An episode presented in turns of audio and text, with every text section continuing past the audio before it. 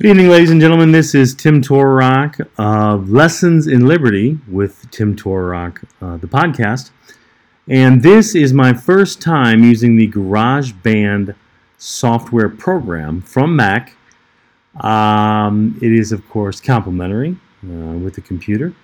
But on this podcast, it is Tuesday night, May 11th, 2021. I want to talk about Christianity.